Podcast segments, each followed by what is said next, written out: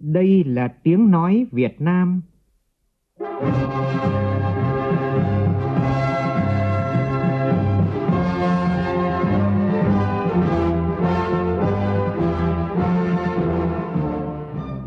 là tiếng nói Việt Nam, phát thanh từ Hà Nội, thủ đô nước Cộng hòa xã hội chủ nghĩa Việt Nam.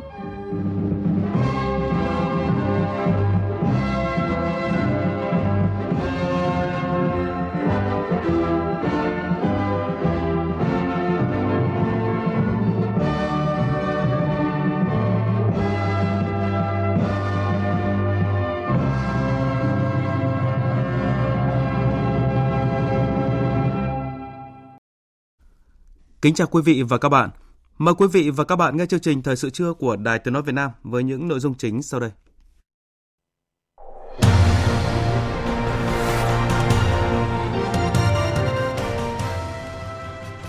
Với chủ đề kỷ cương trách nhiệm đoàn kết phát triển, Đại hội đại biểu Phật giáo toàn quốc lần thứ 9 khai mạc trọng thể tại thủ đô Hà Nội. Chủ tịch nước Nguyễn Xuân Phúc cùng nhiều vị lãnh đạo Đảng, Nhà nước, Mặt trận Tổ quốc Việt Nam tham dự. Thủ tướng Phạm Minh Chính dự diễn đàn và triển lãm kinh tế xanh 2022 tại thành phố Hồ Chí Minh. Kết quả khảo sát mới nhất cho thấy có hơn 98% người dân thành phố Hồ Chí Minh có kháng thể phòng ngừa Covid-19. Bến Tre xuất khẩu lô 40 tấn trái bưởi đầu tiên sang Hoa Kỳ và đây cũng là loại trái cây thứ bảy của Việt Nam xuất sang thị trường khó tính này. Trong phần tin quốc tế, Chiến lược Ấn Độ Dương-Thái Bình Dương mà Canada vừa công bố có thể làm gia tăng căng thẳng với Trung Quốc khi nhận định quốc gia đông dân nhất thế giới, thách thức các chuẩn mực quốc tế. Ukraine đứng trước nguy cơ khủng hoảng nhân đạo nghiêm trọng khi mạng lưới điện quốc gia thường xuyên bị gián đoạn trong bối cảnh mùa đông bốt giá đang tới.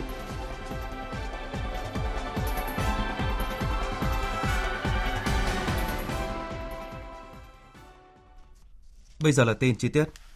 Thưa quý vị, với chủ đề kỷ cương, trách nhiệm, đoàn kết, phát triển, Đại hội đại biểu Phật giáo toàn quốc lần thứ 9 nhiệm kỳ 2022-2027 khai mạc sáng nay tại Hà Nội. Chủ tịch nước Nguyễn Xuân Phúc dự và phát biểu tại đại hội.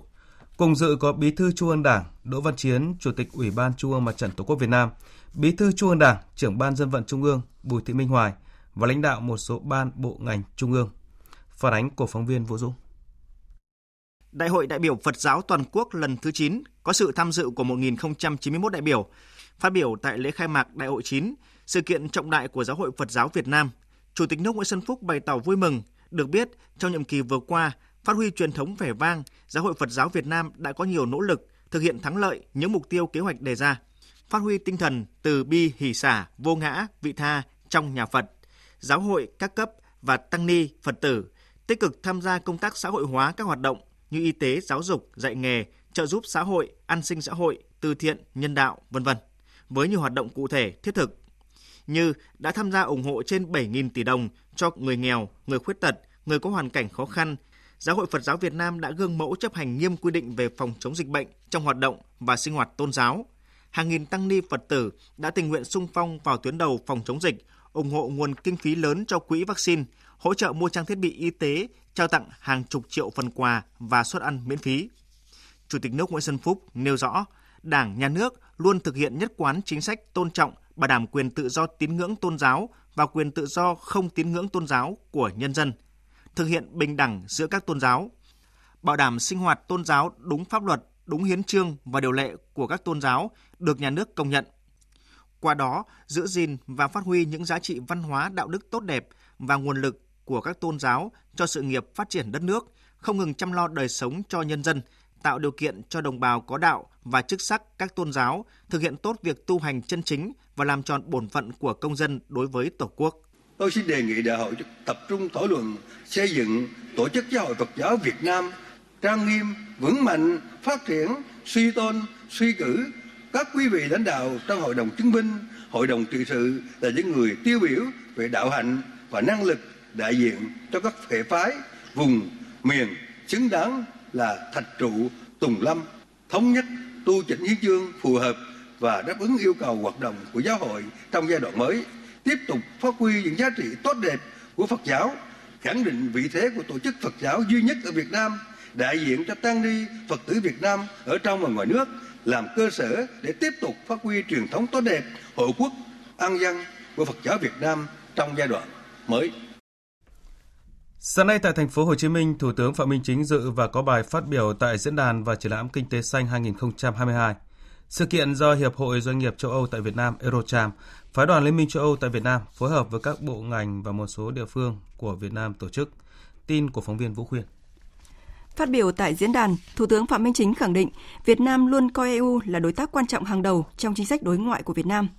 Với bề dày hơn 30 năm quan hệ ngoại giao và đặc biệt là 10 năm triển khai quan hệ đối tác và hợp tác toàn diện, Việt Nam và EU đã đạt được nhiều bước tiến lớn về hợp tác trên mọi lĩnh vực, chia sẻ và đan xen lợi ích ngày càng chặt chẽ về kinh tế, thương mại, đầu tư, cùng nắm bắt các xu thế phát triển mới của thế kỷ 21, trong đó có ứng phó với biến đổi khí hậu, bảo vệ môi trường. Thủ tướng khẳng định, chính phủ Việt Nam đã thể hiện quyết tâm và khát vọng tạo sự chuyển biến mạnh mẽ và hiệu quả hơn nữa trong việc phê duyệt chiến lược quốc gia về tăng trưởng xanh giai đoạn 2021-2030, tầm nhìn đến 2050. Là một nước đang phát triển, nhưng Việt Nam đã mạnh dạn đưa ra những cam kết rất mạnh mẽ về phát triển bền vững. Phát triển bền vững là quan điểm phát triển xuyên suốt của Đảng và Chính phủ Việt Nam – Minh chứng là Việt Nam đã cùng gần 150 quốc gia cam kết đưa mức phát thải dòng về không vào giữa thế kỷ, cùng với hơn 100 quốc gia tham gia các cam kết giảm phát thải metan toàn cầu vào năm 2030 cùng 140 quốc gia tham gia tuyên bố Glasgow của các nhà lãnh đạo về rừng và sử dụng đất, cùng 48 quốc gia tham gia tuyên bố toàn cầu về chuyển đổi điện than sang năng lượng sạch, cùng 150 quốc gia tham gia Liên minh thích ứng toàn cầu.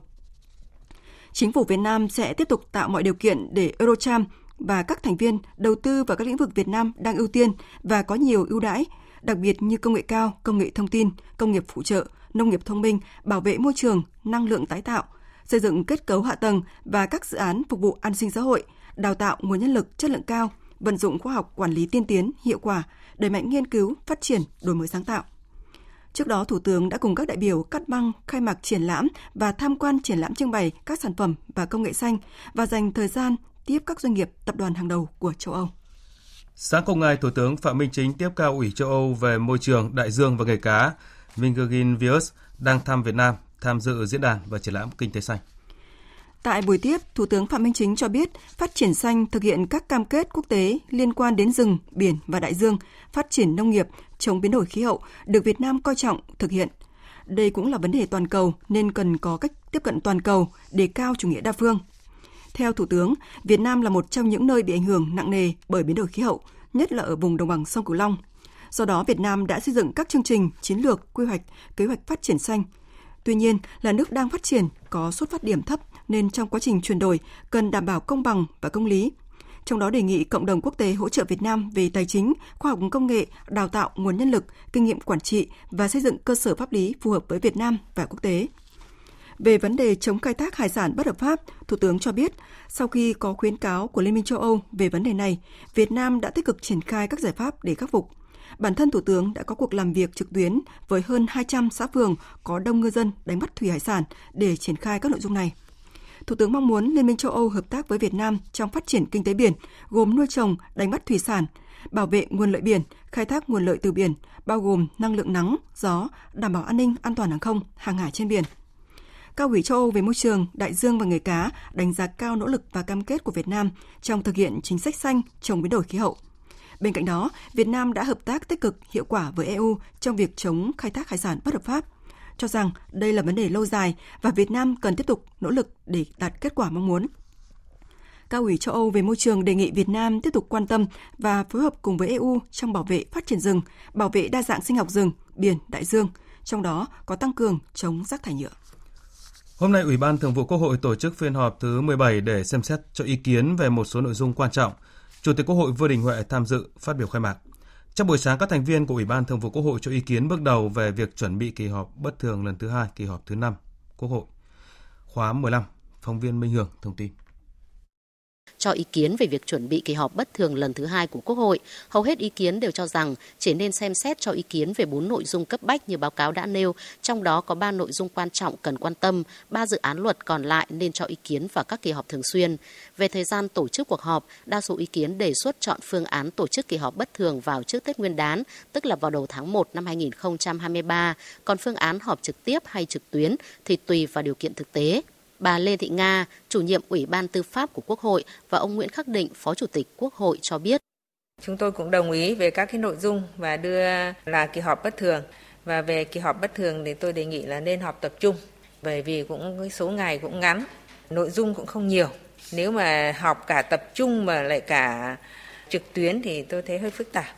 Quan trọng nhất là vấn đề bây giờ đề nghị chính phủ phải sớm hoàn chỉnh thủ tục để trình sớm và các cái ủy ban được phân công thẩm tra ấy, thì phối hợp sớm với các cái cơ quan của chính phủ mà cố gắng là trong 10 ngày đầu của tháng 1 dương lịch. Nếu mà chính phủ mà bây giờ mà hồ sơ đầy tài liệu đầy đủ rồi thì có thể họp 3 ngày là xong. Thế còn trực tiếp hay trực tuyến thì cái đó cũng là một hình thức họp thôi, không có vấn đề gì lắm, tùy điều kiện ta bố trí. Chủ tịch Quốc hội Vương Đình Huệ nhấn mạnh, kỳ họp thứ tư đã thành công tốt đẹp với nhiều đổi mới, đồng thời đặt vấn đề nên chăng sau mỗi kỳ họp cần tổ chức hội nghị quán triệt triển khai để các luật nghị quyết sớm đi vào cuộc sống, cũng như có những vấn đề cần rút kinh nghiệm. Về các nội dung của kỳ họp bất thường, Chủ tịch Quốc hội Vương Đình Huệ nêu rõ.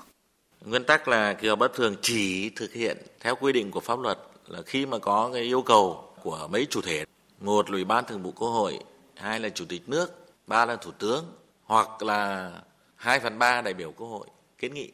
và chỉ xem xét quyết định những vấn đề cấp bách rồi đã được chuẩn bị kỹ lưỡng, đã chín, đã đủ rõ và có sự đồng thuận thống nhất cao. Nguyên tắc như thế thì chúng ta đưa vào. Còn cái gì mà không cấp bách thì không phải là bất thường. Và kể cả cấp bách mà chuẩn bị trước kỹ thì không thể nào gọi là bất thường được. Về thời gian tổ chức cuộc họp, Chủ tịch Quốc hội Vương Đình Huệ cũng cho rằng không nên tổ chức kỳ họp bất thường sau Tết Nguyên đán vì quá trễ, ảnh hưởng đến kỳ họp giữa năm. Thời sự VOV nhanh, tin cậy, hấp dẫn. Tại thành phố Đà Nẵng đang diễn ra hội nghị thường niên lần thứ 19 Ủy ban nghề cá Trung Tây Thái Bình Dương. Hội nghị có sự tham gia của 550 đại biểu đại diện cho 26 quốc gia thành viên chính thức, các tổ chức phi chính phủ trong nước và ngoài nước, 8 thành viên có hợp tác, trong đó có Việt Nam, và 11 vùng lãnh thổ có tham gia một số hoạt động của Ủy ban nghề cá Trung Tây Thái Bình Dương. Tin của phóng viên Thành Long, thường trú khu vực miền Trung. Đây là hội nghị thường niên quan trọng nhất của Ủy ban nghề cá Trung Tây Thái Bình Dương, tiến hành đánh giá một số hoạt động quan trọng của Ủy ban hoạt động trong năm. Tại hội nghị cũng sẽ quyết định sự tham gia các chính sách biện pháp quản lý nghề cá ngừ trong khu vực trong năm tiếp theo.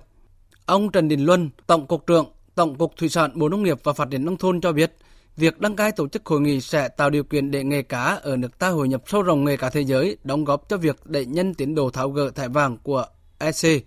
thúc đẩy hợp tác song phương để phát triển khai thác Viễn Dương theo đề án khai thác Viễn Dương đã được Thủ tướng Chính phủ phê duyệt và làm cho việc Việt Nam xin là thành viên chính thức năm 2023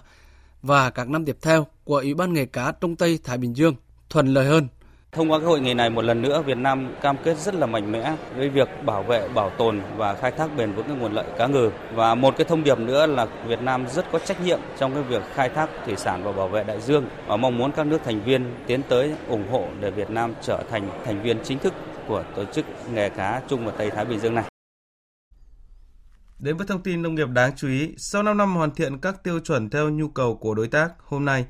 Ủy ban Nhân dân tỉnh Bến Tre tổ chức lễ công bố xuất khẩu lô bưởi đầu tiên của Việt Nam sang thị trường Hoa Kỳ. Đến dự và chứng kiến sự kiện có nguyên Chủ tịch Quốc hội Nguyễn Thị Kim Ngân. Phóng viên Nhật Trường đưa tin. Trái bưởi da xanh được xuất khẩu sang thị trường Hoa Kỳ là hướng đi đầy triển vọng của loại trái cây này để tăng giá trị sản phẩm. Đây cũng là cả một quá trình nỗ lực của các cơ quan chuyên môn thuộc Bộ Nông nghiệp Phát triển Nông thôn tỉnh Bến Tre, công ty cổ phần tập đoàn xuất khẩu trái cây Chánh Thu và các nhà vườn trong việc thực hiện để đạt các tiêu chuẩn. Phía đối tác đặt ra nhất là vấn đề an toàn vệ sinh thực phẩm. Bà Ngô Tường Vi, giám đốc công ty cổ phần tập đoàn xuất nhập khẩu trái cây Chánh Thu chia sẻ. Đối với quả bưởi, việc yêu cầu kỹ thuật cũng như là việc kiểm soát cái à, sinh vật gây hại rất là nghiêm khắc. Nên chính vì vậy là chúng tôi cũng tập huấn cho bà con nông dân cũng như là chuyển đổi cái quy mô canh tác và đặc biệt hơn nữa là cái yêu cầu à, về cái dư lượng thuốc bảo vệ thực vật, về quy định về cái à, cơ sở đóng gói cũng được phía Hoa Kỳ vừa mới chấp nhận xong. Phát biểu tại lễ công bố Ông Trần Thanh Nam, Thứ trưởng Bộ Nông nghiệp Phát triển Nông thôn đánh giá cao những nỗ lực của các cơ quan chức năng, doanh nghiệp chánh thu và nhà vườn. Tỉnh Bến Tre đã quyết tâm khắc phục những khó khăn, thực hiện công tác đàm phán để trái bưởi đạt tiêu chuẩn xuất sang Hoa Kỳ. Đây là loại trái cây thứ bảy của Việt Nam xuất sang thị trường này. Ngoài thị trường Hoa Kỳ, thời gian tới Bộ Nông nghiệp Phát triển Nông thôn tiếp tục đàm phán với nhiều nước trên thế giới để đưa các mặt hàng nông sản của nước ta, trong đó có trái cây, mở rộng thị trường xuất khẩu. Bến Tre là địa phương có mô hình trồng bưởi da xanh phát triển mạnh nhất khu vực đồng bằng sông Cửu Long. Toàn tỉnh đã trồng khoảng 10.000 hecta bưởi da xanh chiếm 20% diện tích cây ăn trái của toàn tỉnh, cho sản lượng 200.000 tấn trái trên năm. Cây bưởi da xanh trồng tập trung nhiều ở các huyện Châu Thành, thành phố Bến Tre, Dòng Trơm. Đến nay bưởi da xanh ở tỉnh Bến Tre đã được Cục Sở hữu trí tuệ đã cấp chỉ dẫn địa lý, cấp 25 mã số dụng trồng xuất sang thị trường EU và Hoa Kỳ. Riêng đối với Hoa Kỳ đã cấp 11 mã số dụng trồng với diện tích gần 167 hecta, sản lượng 3.135 tấn trên một năm. Hiệu quả kinh tế từ cây bưởi da xanh đã mang lại vượt trội so với các loại cây trồng khác tại địa phương. Bình quân cho thu nhập từ 400 đến 500 triệu đồng trên một hecta một năm.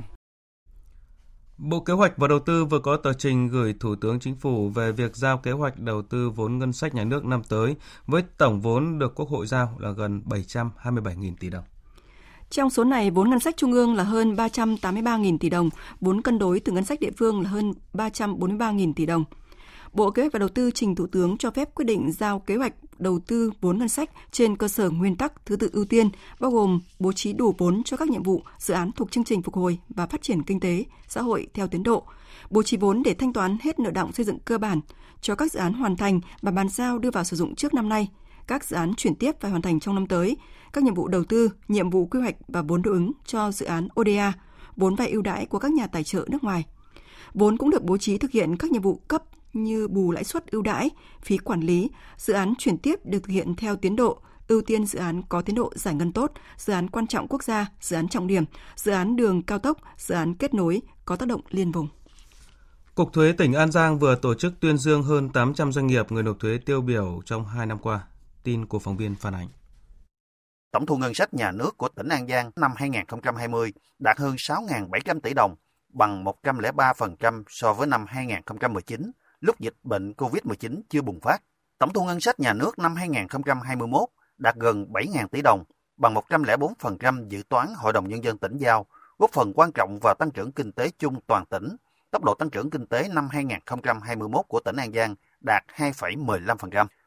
Trong bối cảnh kinh tế thế giới và trong nước còn đối mặt với nhiều khó khăn thách thức để hoàn thành nhiệm vụ thu cho năm 2023 và những năm tiếp theo, Cục Thuế tỉnh tiếp tục đẩy mạnh cải cách hành chính theo hướng hiện đại, minh bạch, ứng dụng tốt công nghệ vào công tác quản lý thuế, tích cực triển khai các biện pháp hỗ trợ, tạo điều kiện thuận lợi cho người nộp thuế, phát triển hoạt động sản xuất kinh doanh nhằm khai thác và tạo nguồn thu bền vững cho ngân sách nhà nước. Dịp này, Cục Thuế tỉnh An Giang cũng triển khai chương trình hóa đơn may mắn nhằm khuyến khích người bán hàng cung cấp dịch vụ sử dụng hóa đơn điện tử có mã của cơ quan thuế, đồng thời tạo lập thói quen tiêu dùng văn minh mua bán hàng hóa phải có hóa đơn, chứng từ hợp pháp, bảo vệ quyền lợi cho người mua.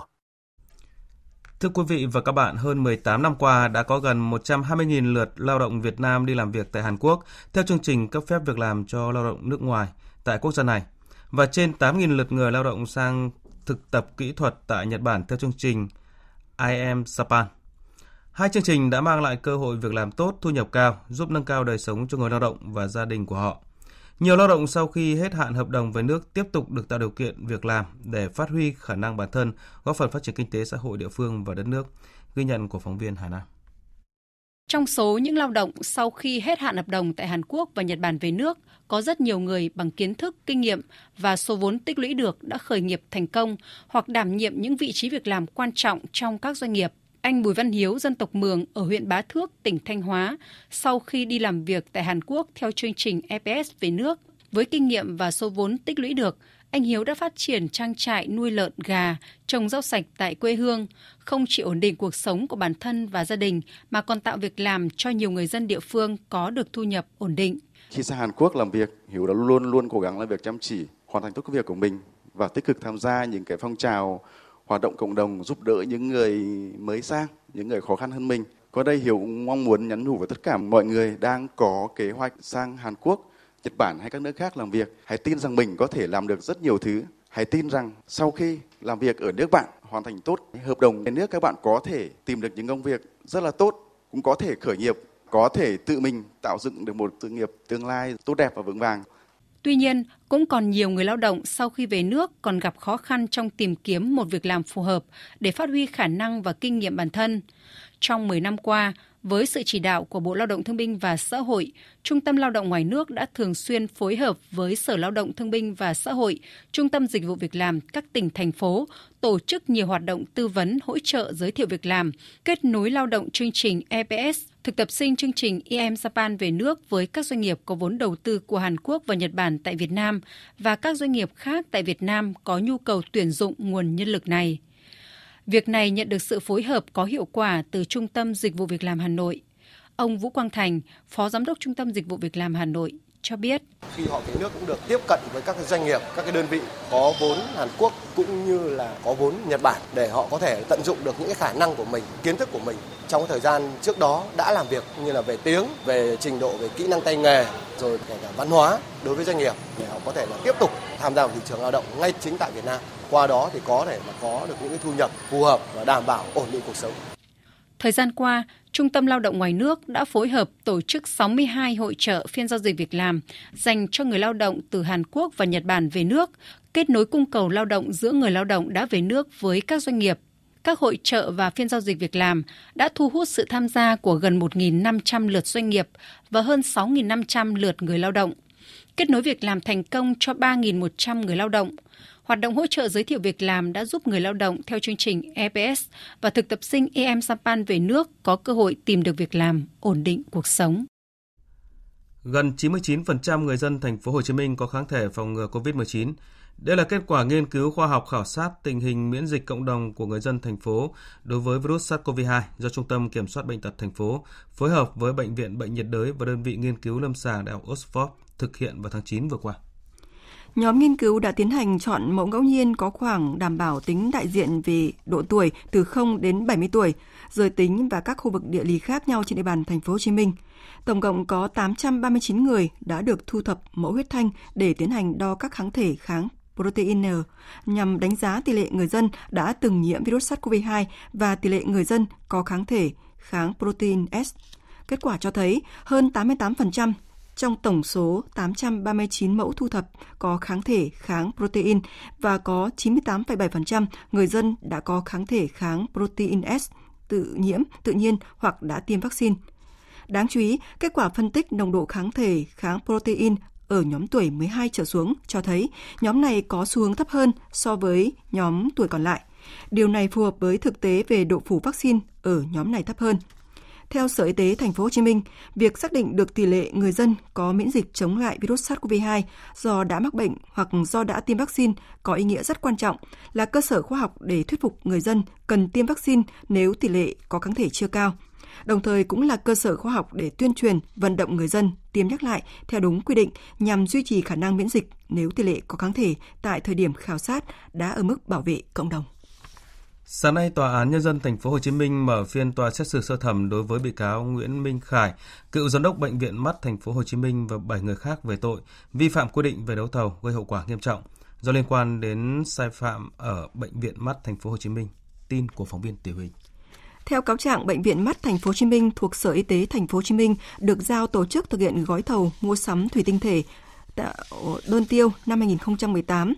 với tư cách là giám đốc bệnh viện, bị cáo Nguyễn Minh Khải đã chủ trì cuộc họp và ký quyết định phê duyệt dự toán gói thầu có tổng vốn đầu tư là 184 tỷ đồng bằng nguồn vốn từ viện phí, quỹ bảo hiểm y tế, dịch vụ khám chữa bệnh và các nguồn thu hợp pháp khác của đơn vị.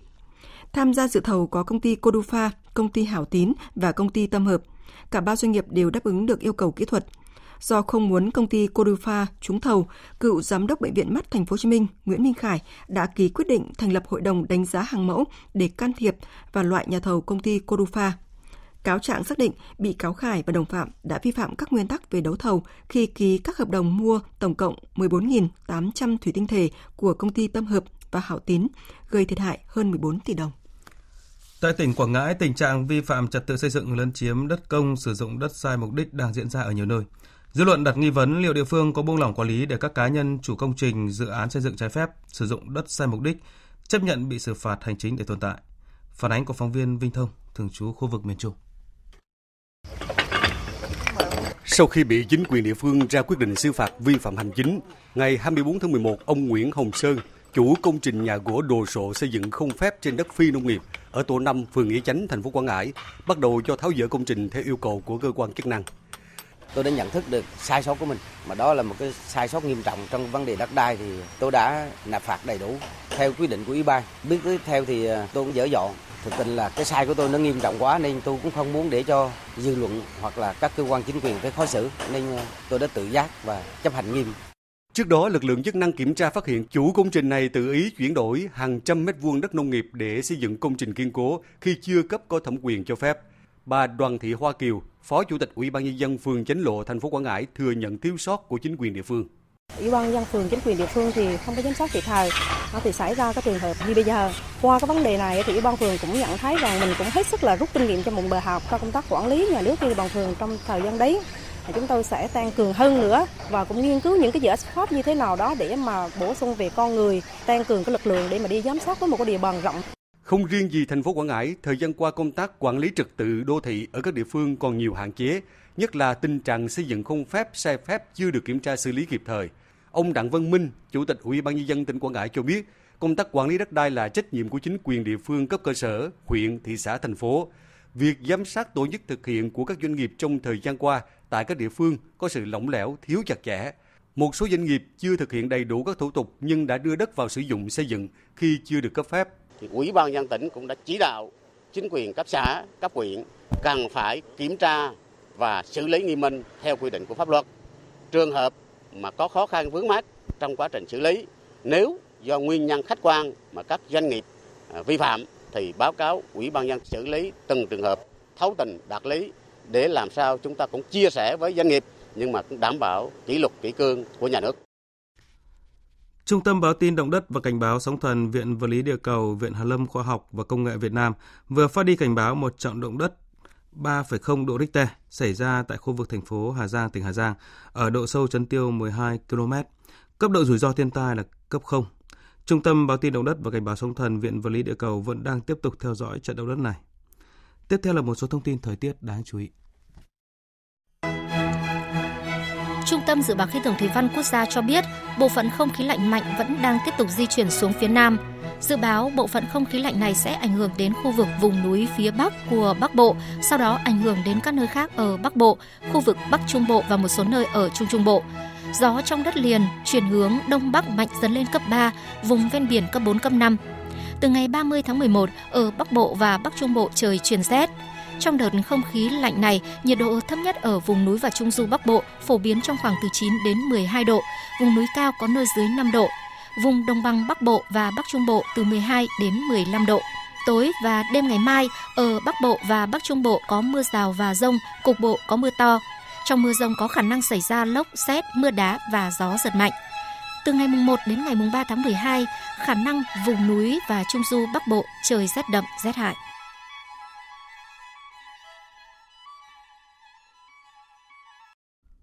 Chuyển sang phần tin quốc tế, Chính phủ Indonesia khẳng định mong muốn thúc đẩy các vấn đề của ASEAN trong năm nước này đảm nhiệm chức Chủ tịch Luân phiên ASEAN 2023. Phóng viên Võ Giang, thường trú tại Indonesia, đưa tin. Indonesia đảm nhiệm vai trò chủ tịch ASEAN trong bối cảnh tình hình thế giới bất ổn và trong nội khối ASEAN, vấn đề Myanmar tiếp tục đặt ra thách thức cho khối. Vì vậy, Indonesia muốn thúc đẩy giải quyết các vấn đề của ASEAN nhằm khẳng định tầm quan trọng cũng như sự liên quan phù hợp của ASEAN. Bên cạnh việc thể hiện sự liên quan của ASEAN đối với người dân, với khu vực Ấn Độ Dương, Thái Bình Dương và toàn thế giới, Indonesia còn muốn duy trì vị trí của Đông Nam Á như một tâm điểm của tăng trưởng kinh tế toàn cầu. Đây là lý do nhiệm kỳ Chủ tịch ASEAN 2023 của Indonesia theo đuổi chủ đề các vấn đề của ASEAN, tâm điểm tăng trưởng. Indonesia hy vọng có thể đảm nhiệm thành công vị trí Chủ tịch ASEAN như vừa hoàn thành nhiệm kỳ Chủ tịch G20. Indonesia sẽ tiếp tục công việc của Brunei và Campuchia, hai nước chủ tịch ASEAN trước, liên quan vấn đề Myanmar, bao gồm việc thúc đẩy chính quyền Myanmar thực hiện đồng thuận 5 điểm, đồng thời kêu gọi đối thoại mang tính xây dựng giữa tất cả các bên. Nếu chính quyền Myanmar không tuân thủ đồng thuận 5 điểm, thì trong tương lai ASEAN có thể phải thảo luận lại xem bản đồng thuận này có còn phù hợp hay không. Hoạt động đầu tiên trong năm Chủ tịch ASEAN 2023 của Indonesia là Hội nghị Bộ trưởng Ngoại giao ASEAN vào tháng 1 năm 2023. Chính phủ Indonesia kỳ vọng trong nhiệm kỳ chủ tịch ASEAN của mình sẽ góp phần đưa ASEAN trở thành khu vực ổn định, hòa bình, có nền kinh tế phát triển nhanh, bao trùm, bền vững, hành động thống nhất và đoàn kết. Canada vừa công bố chiến lược Ấn Độ Dương-Thái Bình Dương mới nhằm tăng cường hợp tác hơn nữa với khu vực được cho là trung tâm mới của nhiều cường quốc. Tuy vậy, chiến lược mới này có thể sẽ làm gia tăng căng thẳng trong quan hệ với Trung Quốc. Tổng hợp của biên tập viên Hạnh Phúc. Chiến lược dấy lên mối quan ngại trong quan hệ với Trung Quốc. Với hơn 50 lần nhắc đến Trung Quốc, Canada khẳng định sẽ thắt chặt các quy tắc đầu tư nước ngoài để bảo vệ tài sản trí tuệ, ngăn chặn các doanh nghiệp nhà nước Trung Quốc khỏi nguồn cung cấp khoáng sản quan trọng cũng như việc Trung Quốc thách thức các chuẩn mực quốc tế. Hiện Trung Quốc vẫn chưa có phản ứng trước chiến lược Ấn Độ Dương-Thái Bình Dương của Canada. Căng thẳng giữa Canada và Trung Quốc tăng cao vào cuối năm 2018 sau khi giới chức Canada bắt giữ bà Mạnh Vãn Chu, giám đốc tài chính, con gái nhà sáng lập tập đoàn công nghệ Huawei. Trung Quốc sau đó bắt giữ hai công dân Canada với cáo buộc gián điệp. Cũng như hồi đầu tháng, Canada yêu cầu ba công ty Trung Quốc thoái vốn đầu tư khỏi các khoáng sản quan trọng của nước này với lý do an ninh quốc gia, khiến quan hệ chính trị, kinh tế giữa hai bên lao dốc không phanh. Trung Quốc từ đối tác thương mại số 1 của Canada vào năm 2017, thì hiện kim ngạch thương mại song phương giữa hai bên chỉ chiếm 7% tổng kim ngạch thương mại của Canada. Thủ tướng Canada Justin Trudeau mới đây cũng đã có cuộc gặp với Chủ tịch Trung Quốc Tập Cận Bình bên lề hội nghị thượng đỉnh G20 tại Bali, Indonesia. Tuy nhiên, theo những thông tin không chính thức, bất đồng giữa hai bên vẫn còn rất nghiêm trọng. Tuyết bắt đầu rơi nặng hạt hôm qua tại thủ đô Kiev của Ukraine, báo hiệu mùa đông lạnh giá đã đến. Trong bối cảnh hoạt động của mạng lưới điện quốc gia nước này thường xuyên bị gián đoạn, người dân đang đối mặt nguy cơ khủng hoảng nhân đạo nghiêm trọng. Tổng hợp của biên tập viên Thiều Dương. Đảm bảo nguồn cung năng lượng được xem là thách thức lớn nhất của chính phủ Ukraine hiện nay, do các nhà máy điện của nước này thường xuyên bị gián đoạn hoạt động và ngắt kết nối với mạng lưới điện quốc gia. Ông Jens Leeke, người phát ngôn văn phòng điều phối các vấn đề nhân đạo của Liên Hợp Quốc, cho biết. Ukraine đang ngày càng trở nên lạnh giá trong bối cảnh không có điện, không có nguồn cung cấp nước ổn định và không có hệ thống sưởi. Chúng tôi và các đối tác của mình đang hỗ trợ chính quyền cung cấp máy phát điện cho các cơ sở quan trọng như bệnh viện và trường học. Gần 400 máy phát điện đã được các cơ quan của Liên Hợp Quốc chuyển giao và hàng nghìn máy khác đang trên đường vận chuyển. Để hỗ trợ người dân Ukraine, Liên minh châu Âu EU tuyên bố sẽ cung cấp 200 máy biến áp cỡ trung bình, đồng thời chuyển một máy biến áp tự ngẫu cỡ lớn từ Litva, một máy biến áp tự ngẫu cỡ trung bình từ Latvia và 40 máy phát điện hạng nặng từ kho dự trữ của EU ở Romania sang Ukraine. Chủ tịch Ủy ban châu Âu Ursula von der Leyen cho biết Ủy ban châu Âu cũng đang làm việc với một trung tâm năng lượng ở Ba Lan để cho phép các bên thứ ba quyên góp và giúp vận chuyển hàng cứu trợ đến Ukraine. Trung Quốc vừa nâng mức cảnh báo sóng lạnh lên màu cam, mức nghiêm trọng nhất trong 3 cấp, khi đợt lạnh mạnh được dự báo ảnh hưởng tới hơn 20 tỉnh thành phố, với nền nhiệt có thể giảm tới 20 độ C. Phóng viên Bích Thuận, thường trú tại Trung Quốc đưa tin. Chỉ một ngày sau khi ban bố cảnh báo sóng lạnh màu vàng, mức thứ hai trong ba cấp cảnh báo theo màu xanh, vàng và cam, Đài khí tượng Trung ương Trung Quốc đã nâng mức cảnh báo lên cao nhất, tức màu cam trên toàn quốc vào lúc 6 giờ chiều qua và 6 giờ sáng nay giờ địa phương. Theo dự báo của cơ quan khí tượng, đợt không khí lạnh này sẽ ảnh hưởng đến hầu hết lãnh thổ Trung Quốc, gây ra rét đậm, gió mạnh, cát bụi và mưa tuyết trên diện rộng. Nhiệt độ ở hầu hết các khu vực miền Bắc, miền Trung và miền Đông Trung Quốc sẽ giảm từ 10 đến 16 độ, một số nơi lên tới hơn 18 độ, thậm chí trên 20 độ. Hơn 20 tỉnh, thành và khu tự trị ở nước này sẽ chịu ảnh hưởng của đợt lạnh nhanh và mạnh này. Mạng thời tiết Trung Quốc cảnh báo, đây là đợt lạnh mạnh nhất trong mùa đông năm nay với phạm vi ảnh hưởng rộng và thời gian lạnh kéo dài. Một số khu vực còn kèm theo mưa tuyết. Do vậy, cơ quan khí tượng nước này đã nhắc nhở người dân tăng cường giữ ấm để tránh cảm lạnh trong bối cảnh dịch COVID-19 đang tăng mạnh trên cả nước Trung Quốc. Là một trong những lễ hội được các tín đồ đam mê hóa trang trên khắp châu Á trong đợi nhất năm, lễ hội Anime châu Á năm nay đã trở lại tại Singapore. Sau 2 năm tạm hoãn vì đại dịch, lễ hội năm nay có không khí sôi động hơn bao giờ hết với những màn hóa trang công phu từ nhiều nước trong khu vực. Tổng hợp của cộng tác viên Mỹ Linh khoác lên mình một chiếc áo vest tím đính kim xa lấp lánh, nhiều đèn lồng nhỏ treo ở phía sau lưng áo và đeo kính dâm. Ảo thuật gia người Malaysia Frankie trở thành một trong số hàng nghìn người tham gia lễ hội anime châu Á năm nay được tổ chức tại Singapore. Tất cả những khách tham gia lễ hội đều khoác lên mình những bộ trang phục cosplay được chuẩn bị công phu và đẹp mắt, Đối với những du khách không có đam mê hóa trang, vẫn có thể tham dự lễ hội để tận mắt chiêm ngưỡng những màn hóa trang công phu và cổ vũ cho các nhân vật truyện tranh yêu thích của họ. Ảo thuật gia Frankie cho biết, Tất cả chúng tôi ở đây đều yêu thích anime, truyện tranh và những trò chơi. Vì vậy, đó là lý do tại sao chúng tôi có mặt ở đây. Chúng tôi có thể quen biết nhau trên mạng. Vì vậy, đây là cơ hội gặp mặt để cộng đồng anime trở nên mạnh mẽ hơn, tạo nên một mối liên kết rất bền chặt. Tôi nghĩ đó là một điều tuyệt vời trong cuộc sống của tôi. Giám đốc lễ hội Anime châu Á, ông Shaw Chin cho biết doanh số bán vé năm nay dự kiến đạt trên 120.000 vé, kỷ lục của năm 2019. Chắc chắn là chúng tôi dự đoán doanh thu sẽ lớn hơn những năm trước. Đây là lần đầu tiên chúng tôi bắt đầu bán vé trực tuyến và kết quả còn bán được số lượng nhiều hơn so với bán hàng trực tiếp. Đặc biệt là sau khi không thể tổ chức các sự kiện trong 3 năm qua, tôi nghĩ rằng chắc chắn mọi người sẽ thực sự muốn quay lại và thưởng thức sự kiện này.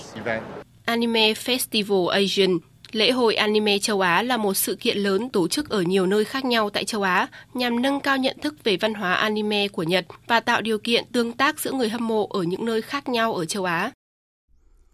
Người dân Liban thường có thói quen ra ngoài quán cà phê để xem và cổ vũ các trận đấu của World Cup, tận hưởng bầu không khí sôi động. Vậy nhưng mùa giải năm nay rất khác, nhiều người đã phải từ bỏ sở thích này vì khủng hoảng kinh tế.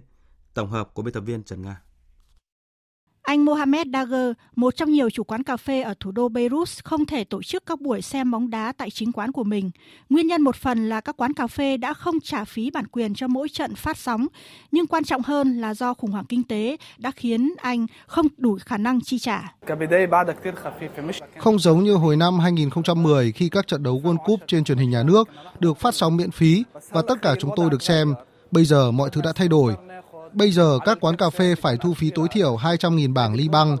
khoảng 5 đô la Mỹ theo tỷ giá thị trường hàng ngày cho mỗi ghế, bởi vì họ phải trả khoảng 3.000 hoặc 4.000 đô la để đăng ký mua bản quyền các trận đấu World Cup, tùy thuộc vào không gian của quán cà phê. Hệ thống tài chính của Liban sụp đổ vào năm 2019, khiến nhiều người dân lâm vào cảnh khốn cùng, làm tê liệt các ngân hàng và thúc đẩy làn sóng di cư lớn nhất kể từ cuộc nội chiến 1975 đến 1990. Ông Mustafa Naji, 71 tuổi, một người chuyên bán cờ trên phố mỗi khi diễn ra các trận đấu bóng đá và các sự kiện thể thao lớn cũng cảm nhận được khủng hoảng kinh tế, tác động lên hoạt động cổ vũ cho World Cup ở trong nước.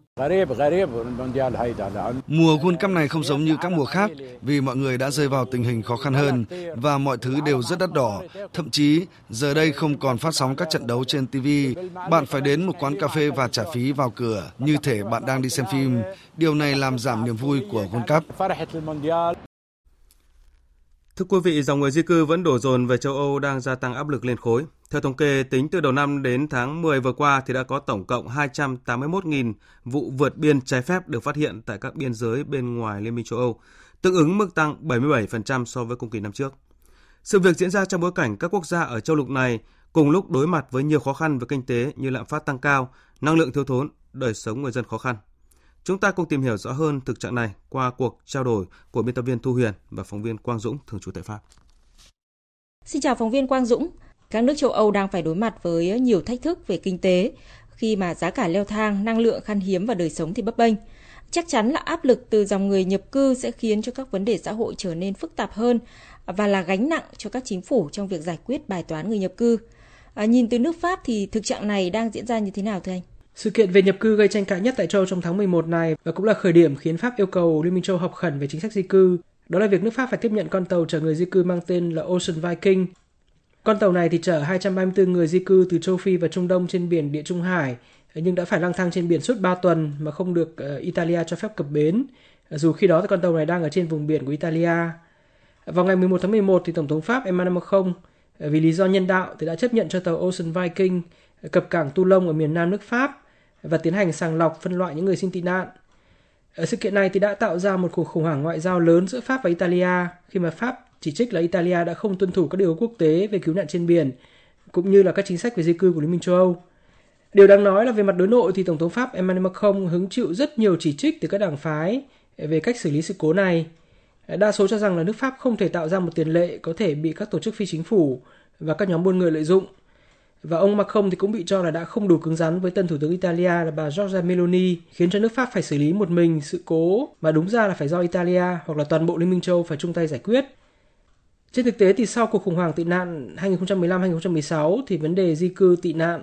ờ, là một chủ đề gai góc mà gần như tất cả các nước Liên minh châu đều muốn né tránh. Ở châu hiện nay thì không còn một quốc gia nào tuyên bố sẵn sàng mở cửa biên giới đón người tị nạn giống như là chính phủ của bà Angela Merkel tại Đức vào năm 2015 Ờ, bởi ngoài vấn đề về gánh nặng kinh tế, về an sinh xã hội, ờ, về thích ứng văn hóa thì chủ đề nhập cư đã bị chính trị hóa cao độ bởi các đảng cực hữu và dân tộc chủ nghĩa tại nhiều nước châu Âu. Ờ, còn riêng tại Pháp thì các cuộc thăm dò gần đây cho thấy là khoảng 67% người dân Pháp muốn chính phủ Pháp có các chính sách cứng rắn hơn về nhập cư trong bối cảnh kinh tế khó khăn cũng như là việc liên tiếp xảy ra các vụ phạm tội do người nhập cư bất hợp pháp gây ra. Vâng, có thể thấy từ cuộc khủng hoảng tị nạn năm 2016 tới nay thì các nước châu Âu vẫn chưa thể nhất trí được về chính sách nhập cư chung, à, chưa có một quy tắc nào có tính chất ràng buộc. Vậy đối mặt với những khó khăn thách thức mới hiện nay, à, theo góc nhìn của anh thì câu chuyện về à, giải pháp cho làn sóng người nhập cư mới được châu Âu xử lý như thế nào để không tạo thêm khó khăn cho toàn khối? Hồi tháng 6 vừa qua thì từ đề xuất của Pháp tới các nước Liên minh châu đã thống nhất được một cơ chế có tên gọi là cơ chế đoàn kết tự nguyện. Theo đó thì khoảng 10 nước châu Âu đã đồng ý là tiếp nhận mỗi năm khoảng 10.000 người tị nạn từ các nước Liên minh châu Âu giáp với Địa Trung Hải như là Italia, Hy Lạp hay Tây Ban Nha. Ờ, tuy nhiên thì cơ chế này rõ ràng là không hiệu quả bởi chỉ là tự nguyện, ờ, không có tính ràng buộc nên một quốc gia đã đồng ý thì vẫn có thể rút lại cam kết. Giống như việc là chính phủ Pháp mới đây thì quyết định tạm ngưng thực hiện cơ chế này ờ, sau khi xảy ra sự cố tàu Ocean Viking với Italia dù theo cam kết ban đầu thì mỗi năm Pháp sẽ nhận khoảng 3.500 người tị nạn từ Italia hay là Hy Lạp. Điều quan trọng hơn đó là số lượng phân bổ dựa trên cơ chế tự nguyện này, tức là 10.000 người thì cũng là quá ít so với hàng trăm ngàn người di cư đổ về các nước Liên minh châu giáp với Địa Trung Hải. Ờ, nên chính phủ các nước như Italia hay Hy Lạp thì ngày càng thực thi các chính sách cấm đoán cực đoan hơn. Trước tình trạng bế tắc và phối hợp lòng lẻo như hiện nay thì Ủy ban châu tuần trước đã đưa ra kế hoạch hành động khẩn cấp bao gồm 20 biện pháp trong đó trọng tâm là tăng cường phối hợp với các nước như là Tunisia, Libya, Ai Cập để kiểm soát ngay từ đầu nguồn các dòng người di cư, ngăn chặn và triệt phá các đường dây đưa người vượt biên trái phép, cũng như là đẩy nhanh thủ tục trục xuất người di cư về lại nơi xuất phát. Một giải pháp tiếp theo mà các nước Liên minh châu đưa ra đó là xây dựng cơ chế trao đổi thông tin và phối hợp chặt hơn ờ, với các tổ chức phi chính phủ thực hiện việc cứu nạn trên biển. Nhìn chung thì các căng thẳng về di cư hiện nay tại châu Âu thì chưa thể so sánh với khủng hoảng tị nạn 2015-2016, ờ, nhưng châu Âu thì cũng đã có một bài học quá lớn nên hết sức lo lắng và thận trọng. Ngoài ra thì châu cũng đang âm thầm chuẩn bị kịch bản ứng phó với một làn sóng mới có thể lên tới hàng triệu người Ukraine có thể sẽ đổ sang châu tị nạn ngay trong những tuần tới khi mà xung đột tại Ukraine ngày càng khốc liệt, cơ sở hạ tầng năng lượng ở nước này thì bị phá hủy, khiến nhiều người không thể chống chọi được với mùa đông khắc nghiệt ở Ukraine. Vâng, xin cảm ơn phóng viên Quang Dũng với những thông tin vừa rồi. Thưa quý vị và các bạn, với một vấn đề dai dẳng chưa tìm được hướng giải quyết trong suốt 6 năm qua, có lẽ châu Âu sẽ còn mất nhiều thời gian hơn nữa cho việc tìm ra giải pháp chung cho cuộc khủng hoảng di cư. À, vấn đề không chỉ ở các nước châu Âu, một số nước Đông Âu như Ba Lan và Hungary nhất quyết từ chối người tị nạn châu Phi và Nam Á, mà còn tùy thuộc cả vào ý muốn của người nhập cư trái phép à, khi họ chỉ muốn tới Anh, Pháp, Đức thay vì những quốc gia đã đồng ý tiếp nhận họ. Tiếp theo chương trình là trang tin đầu tư tài chính và trang tin thể thao. Trang tin đầu tư tài chính. Thưa quý vị và các bạn, sáng nay giá vàng miếng SJC được các doanh nghiệp niêm yết mua vào ở mức 66 triệu 600 nghìn đồng một lượng, bán ra 67 triệu 400 nghìn đồng một lượng. Giá vàng dòng thăng long của công ty Bảo Tín Minh Châu niêm yết mua vào ở mức 53 triệu 160 nghìn đồng một lượng, bán ra 54 triệu 60 nghìn đồng một lượng. Trên thị trường ngoại tệ, Ngân hàng Nhà nước công bố tỷ giá trung tâm của đồng Việt Nam với đô la Mỹ giao dịch ở mức 23.669 đồng đổi một đô la. Tỷ giá tham khảo tại Sở Giao dịch của Ngân hàng Nhà nước mua vào là 22.312 đồng và bán ra là 24.840 đồng một đô la. Theo báo cáo của Bộ Kế hoạch và Đầu tư, 11 tháng năm nay, tổng vốn đầu tư của Việt Nam ra nước ngoài cấp mới và điều chỉnh đạt hơn 474 triệu đô la Mỹ, bằng 70% so với cùng kỳ năm ngoái. Các nhà đầu tư Việt Nam đã đầu tư ra nước ngoài ở 14 ngành, trong đó công nghiệp chế biến, chế tạo dẫn đầu với 13 dự án đầu tư mới và 4 lượt điều chỉnh vốn, chiếm gần 50% tổng vốn đăng ký đầu tư ra nước ngoài. Năm nay lần đầu tiên Nghệ An lọt vào top 10 địa phương thu hút vốn đầu tư trực tiếp nước ngoài lớn nhất cả nước. Tổng vốn cấp mới và điều chỉnh là hơn 935 triệu đô la Mỹ. Tính đến giữa tháng 11 vừa qua, tỉnh Nghệ An đã cấp mới 92 dự án với tổng số vốn đầu tư đăng ký hơn 28.390 tỷ đồng, điều chỉnh 98 lượt dự án, trong đó điều chỉnh tổng vốn đầu tư 33 lượt dự án với tổng mức đầu tư tăng 13.224 tỷ đồng. Tập đoàn Dầu khí Việt Nam PVN cho biết, tính tới ngày 27 tháng 11, khai thác dầu trong nước đã hoàn thành kế hoạch cả năm trước 2 tháng 18 ngày. Từ khai thác dầu trong nước đã góp phần quan trọng để tập đoàn hoàn thành kế hoạch cả năm khai thác dầu thô trước 2 tháng 11 ngày. Đây là mốc về đích sớm nhất của PVN kể từ năm 2015 đến nay.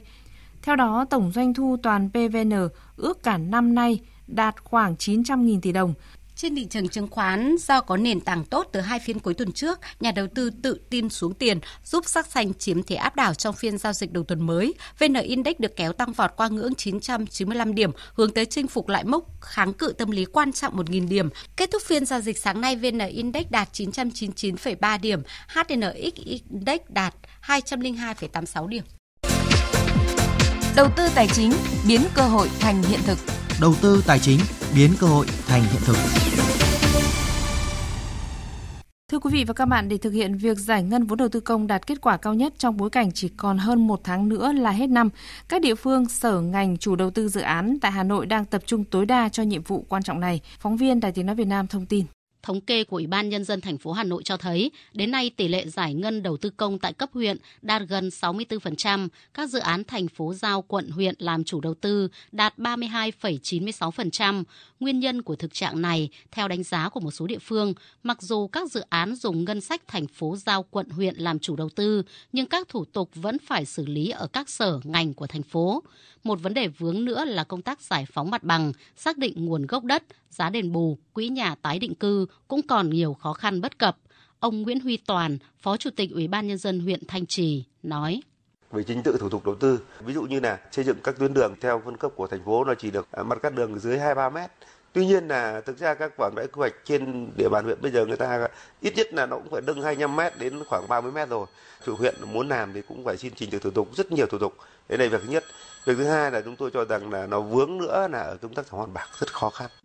Trước đó, để đảm bảo việc giải ngân đầu tư công, Ủy ban nhân dân thành phố Hà Nội đã yêu cầu các đơn vị nâng cao hơn nữa trách nhiệm trong quản lý, sử dụng hiệu quả vốn đầu tư công, các chủ đầu tư chủ động phối hợp với các quận, huyện, thị xã và các sở ngành để triển khai dự án. Các sở ngành ra soát tháo gỡ khó khăn, hướng dẫn giải quyết kịp thời các đề xuất kiến nghị của từng chủ đầu tư tại từng dự án. Giám đốc, thủ trưởng các đơn vị, chủ tịch Ủy ban nhân dân quận, huyện, thị xã cam kết bằng văn bản về tỷ lệ giải ngân và chịu trách nhiệm trước Ủy ban nhân dân thành phố nếu không đạt tỷ lệ giải ngân theo cam kết. Ông Hà Minh Hải, Phó Chủ tịch Ủy ban nhân dân thành phố Hà Nội cho biết: Nâng cao trách nhiệm, tính chủ động, quyết liệt, nâng cao năng lực của chủ đầu tư trong triển khai thực hiện dự án, giải ngân vốn đầu tư công. Các chủ đầu tư cần triển khai các giải pháp có tính căn cơ, tính đột phá để giải ngân hết kế hoạch vốn năm 2022 và năm 2021 kéo dài của các dự án được giao theo chỉ đạo của chính phủ và thành phố. Tại kỳ họp thứ 9 khóa 16, Hội đồng Nhân dân thành phố Hà Nội cũng đã điều chỉnh kế hoạch đầu tư dự án cấp thành phố, giảm 1.144 tỷ đồng, trong đó có 39 dự án giảm vốn, 18 dự án tăng vốn.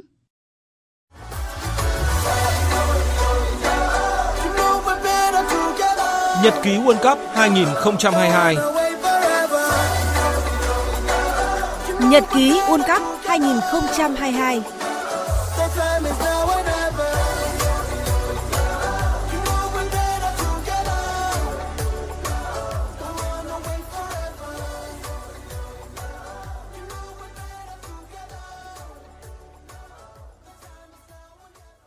Thưa quý vị và các bạn, dạng sáng nay, trận đấu tâm điểm tại bảng E World Cup 2022 giữa Tây Ban Nha và đội tuyển Đức đã khép lại với kết quả hòa một đều. Mặc dù để đội bóng xứ Bò Tót có bàn thắng dẫn trước và lấn lướt trong phần lớn thời gian thi đấu, nhưng với bản lĩnh cùng tinh thần thi đấu không bao giờ bỏ cuộc, Đức đã có bàn gỡ hòa đầy cảm xúc của Niklas Füllkrug ở phút thứ 83. Qua đó, níu giữ lại hy vọng đi tiếp. Huấn luyện viên trưởng đội tuyển Đức Hansi Flick đã không giấu nổi niềm tự hào với tinh thần chiến đấu của các học trò.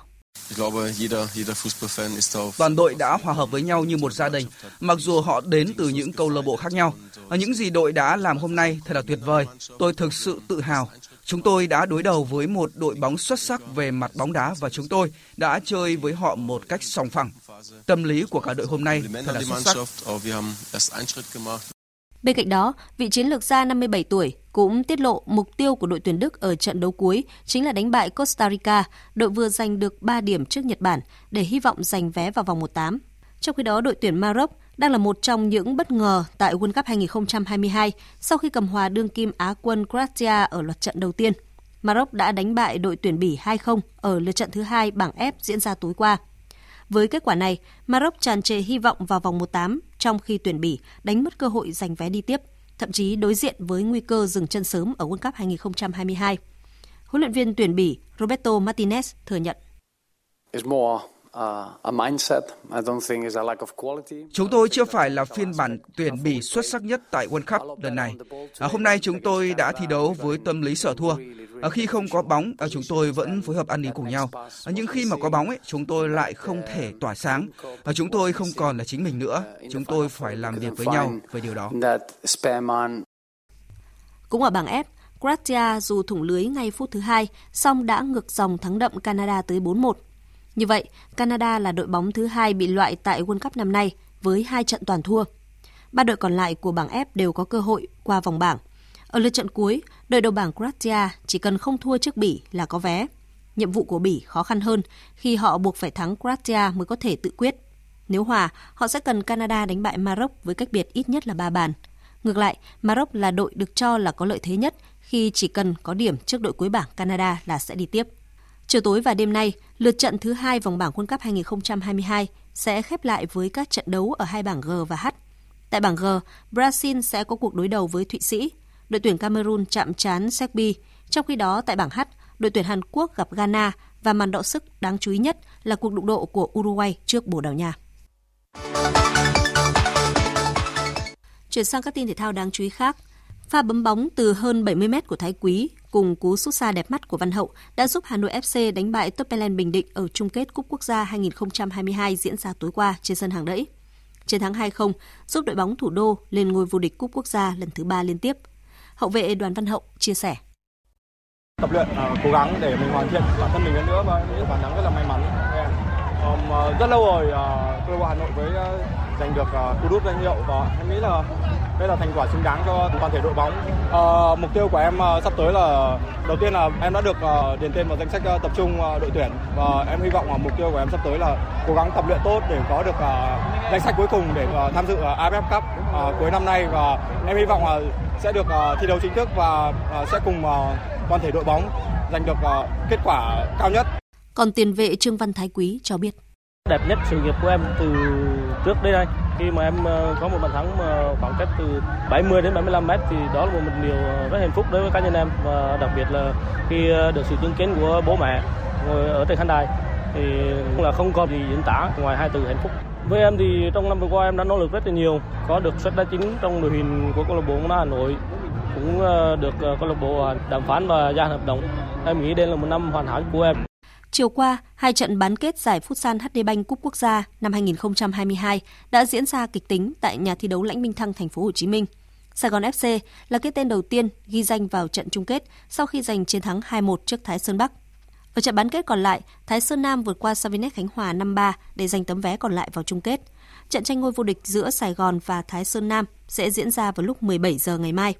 Trước đó là trận tranh hạng 3 giữa Thái Sơn Bắc và Savinet Khánh Hòa. Dự báo thời tiết Bắc Bộ và khu vực Hà Nội có mây, chiều nắng, đêm có mưa vài nơi, sáng sớm có nơi có sương mù, gió đông nam đến nam cấp 2, cấp 3, nhiệt độ từ 20 đến 32 độ, vùng núi có nơi dưới 20 độ. Khu vực từ Thanh Hóa đến Thừa Thiên Huế có mây, chiều nắng, đêm có mưa rào vài nơi, gió nhẹ, nhiệt độ từ 22 đến 33 độ. Khu vực từ Đà Nẵng đến Bình Thuận có mây, chiều nắng, chiều tối và đêm có mưa rào và rông vài nơi gió nhẹ, nhiệt độ từ 22 đến 33 độ. Tây Nguyên và Nam Bộ có mây, có mưa rào và rông vài nơi. Riêng chiều tối có mưa rào và rông rải rác, gió nhẹ. Trong mưa rông có khả năng xảy ra lốc, xét và gió giật mạnh, nhiệt độ từ 23 đến 33 độ. Tiếp theo là dự báo thời tiết biển. Bắc Vịnh Bắc Bộ, vùng biển từ Quảng Trị đến Quảng Ngãi, vùng biển từ Bình Định đến Ninh Thuận, vùng biển từ Bình Thuận đến Cà Mau và từ Cà Mau đến Kiên Giang có mưa rào và rông vài nơi, tầm nhìn xa trên 10 km, gió Đông Nam đến Nam cấp 4, cấp 5. Nam Vịnh Bắc Bộ không mưa, tầm nhìn xa trên 10 km, gió Đông Nam đến Nam cấp 4, cấp 5. Khu vực Bắc và giữa Biển Đông có mưa vài nơi, tầm nhìn xa trên 10 km, gió Đông cấp 3, cấp 4.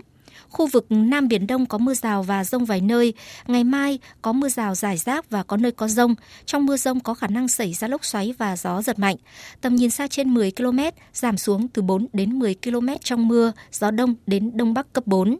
khu vực quần đảo Hoàng Sa thuộc thành phố Đà Nẵng, Trường Sa tỉnh Khánh Hòa và Vịnh Thái Lan có mưa vài nơi, tầm nhìn xa trên 10 km, gió đông đến đông bắc cấp 4. Vừa rồi là phần tin dự báo thời tiết, ít phút còn lại của chương trình chúng tôi tóm lược một số tin chính vừa phát.